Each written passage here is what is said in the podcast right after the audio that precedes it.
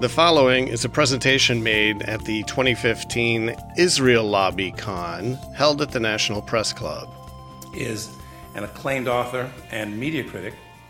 Uh, he's a filmmaker whose writings illustrate that the damaging racial and ethnic stereotypes of Arabs, blacks, and others injure innocent people. Dr. Jack Shaheen is a distinguished visiting scholar at New York University. He served as a CBS News consultant. How do you ever get that job on Middle East affairs? and as a professional film consultant. Please welcome Dr. Jack Shaheen.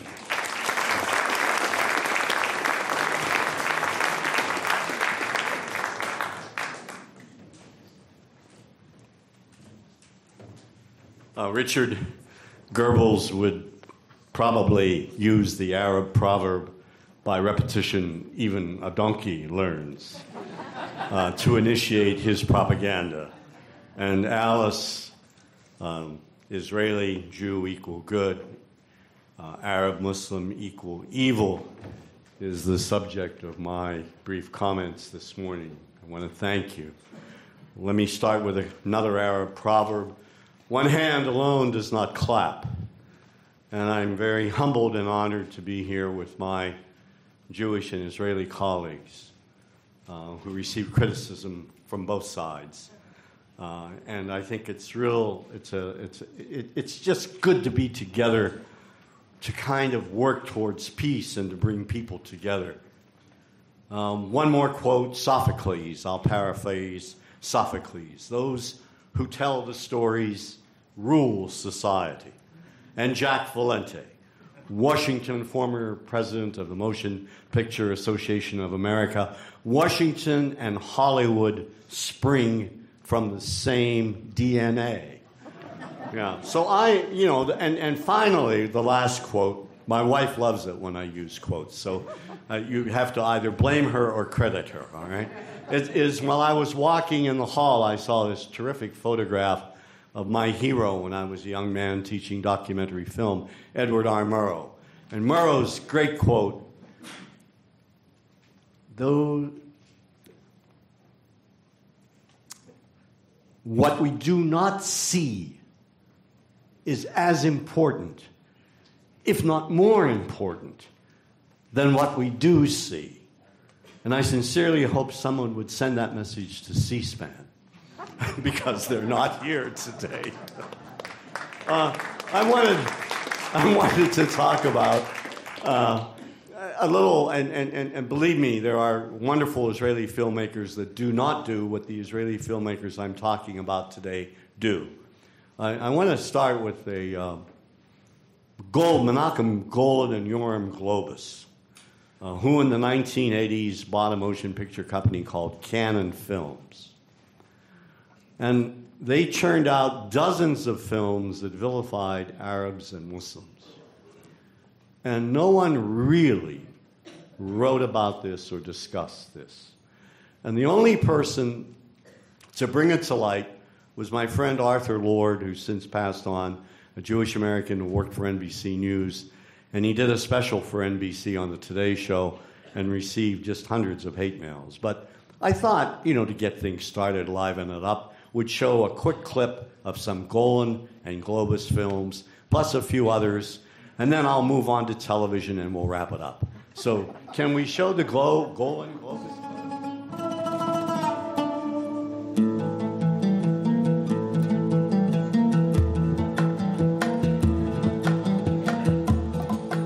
Another way we can look at the connection between politics and entertainment, Washington and Hollywood, is the manner in which historically cinema has projected the Palestinian people.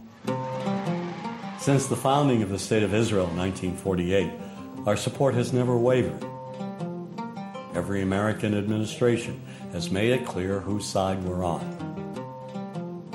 In contrast, Washington's policymakers have failed to support the millions of Palestinians who have been made refugees and who have lived lives of poverty and squalor as a result, while policies impact opinions. So, equally unjust is how Hollywood has presented the conflict. Movies repeatedly depict Palestinians as terrorists, making it seem that all Palestinians are evil. Made in America, Colonel.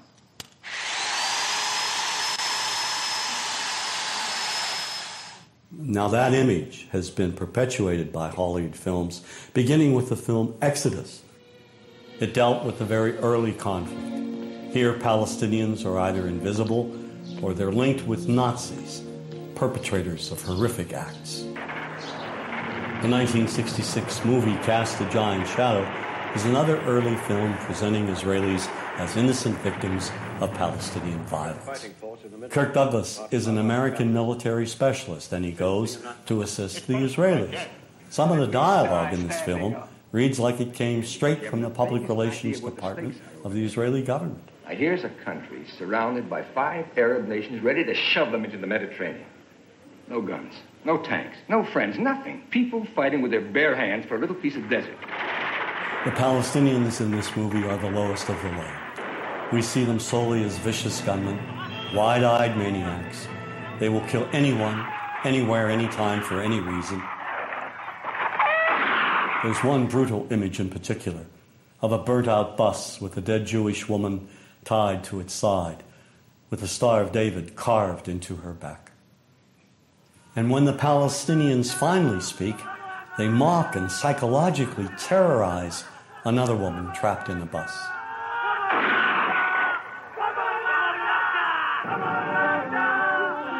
Well, if we jump forward a decade to the film Black Sunday, the Palestinian terrorist is now a woman. Striking where it hurts them most, where they feel most at home. She flies the Goodyear blimp into a Miami stadium and tries to wipe out 80,000 Americans at the Super Bowl. She cold bloodedly eliminates anyone in her path.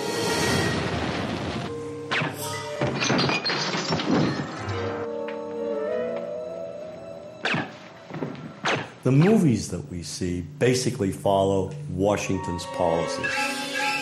It's reflected in the cinema over and over again, particularly during the 1980s and the 90s, where you had perhaps 30 films which showed Palestinians as, um, as a people who were intent on injuring all Americans. How may we help you, Jad? One of the most despicable portrayals of Arabs and Palestinians occurs in the 1987 film Death Before Dishonor. First, they murder a guard and then slaughter an Israeli family.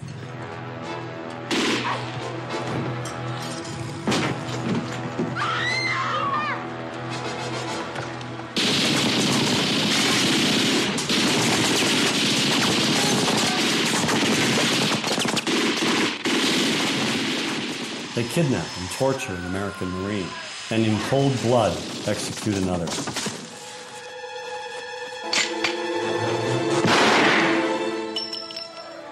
And they burn the American flag right in front of the American embassy and then dispatch a suicide bomber to blow it up.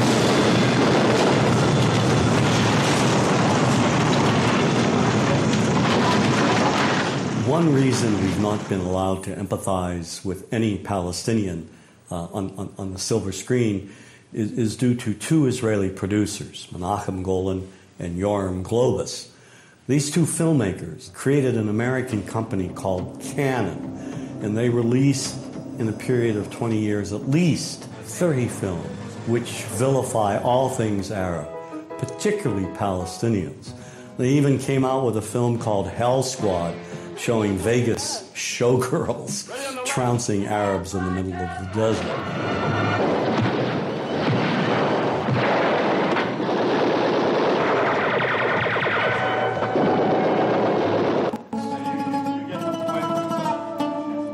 I mean, the, the, the, Vegas showgirls, I think, uh, is, is a good way to wrap up the Golan Globus show. Uh, you know, these were, of course, aimed at uh, teenagers. They're all B minus films but very, very successful movies.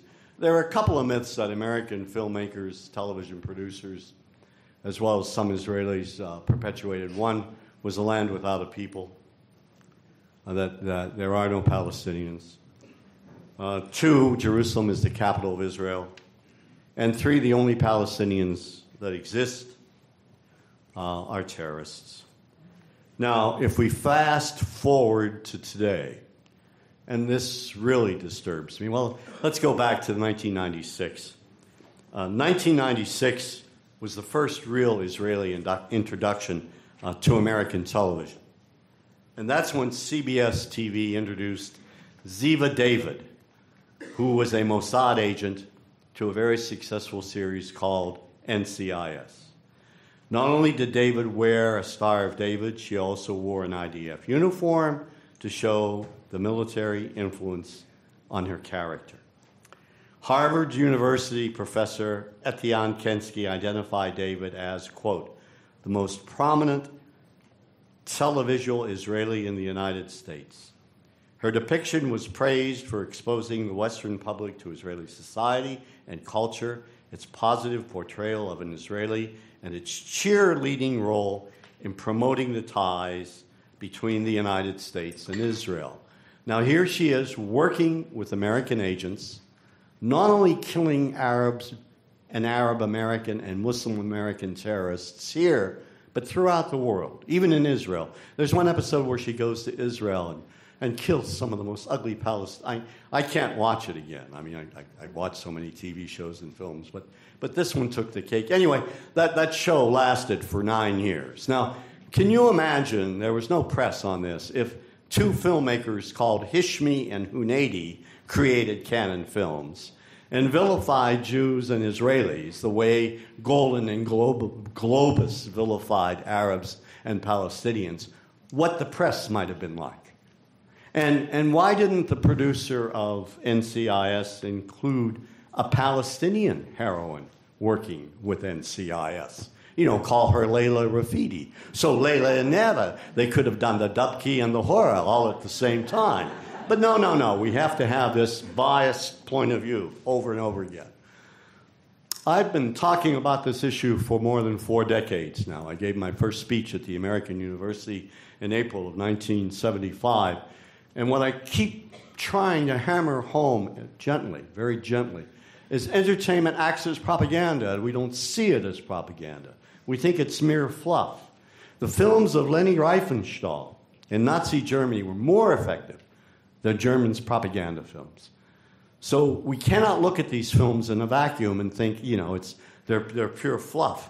If we fast forward to today, there are two Israeli producers, Avi Nir and Gideon Raff, responsible for some of the most horrific anti Arab shows I've seen in my life Tyrant, Dig, and Homeland. Homeland, you know, it's sort of like 24 for grown ups.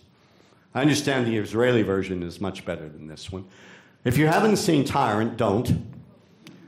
It's, it's been renewed for another season. It's all about this mythical Arab country where Arabs kill Arabs, slaughter Arabs. The one brother, you know, seduces women while the family watches, even rapes his daughter in law.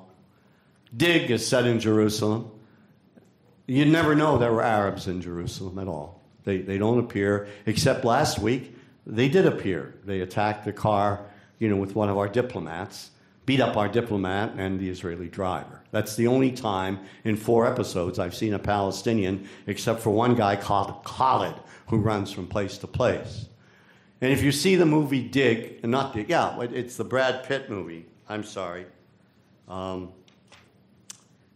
it, again, in that film, they say um, Jerusalem is the capital of Israel. It's World War Z. I don't know if you've seen World War Z or not.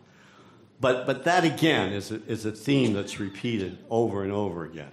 So there has been no press on this Israeli presence and how they portray Arabs on American television, these two producers.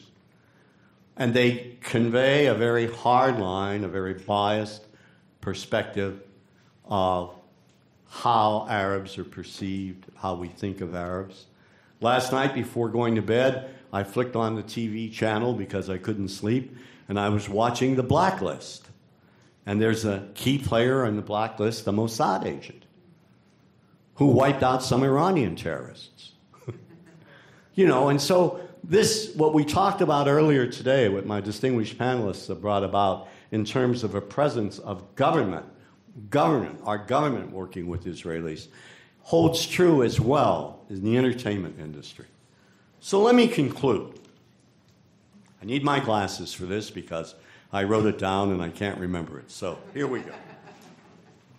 I want to conclude on an optimistic note.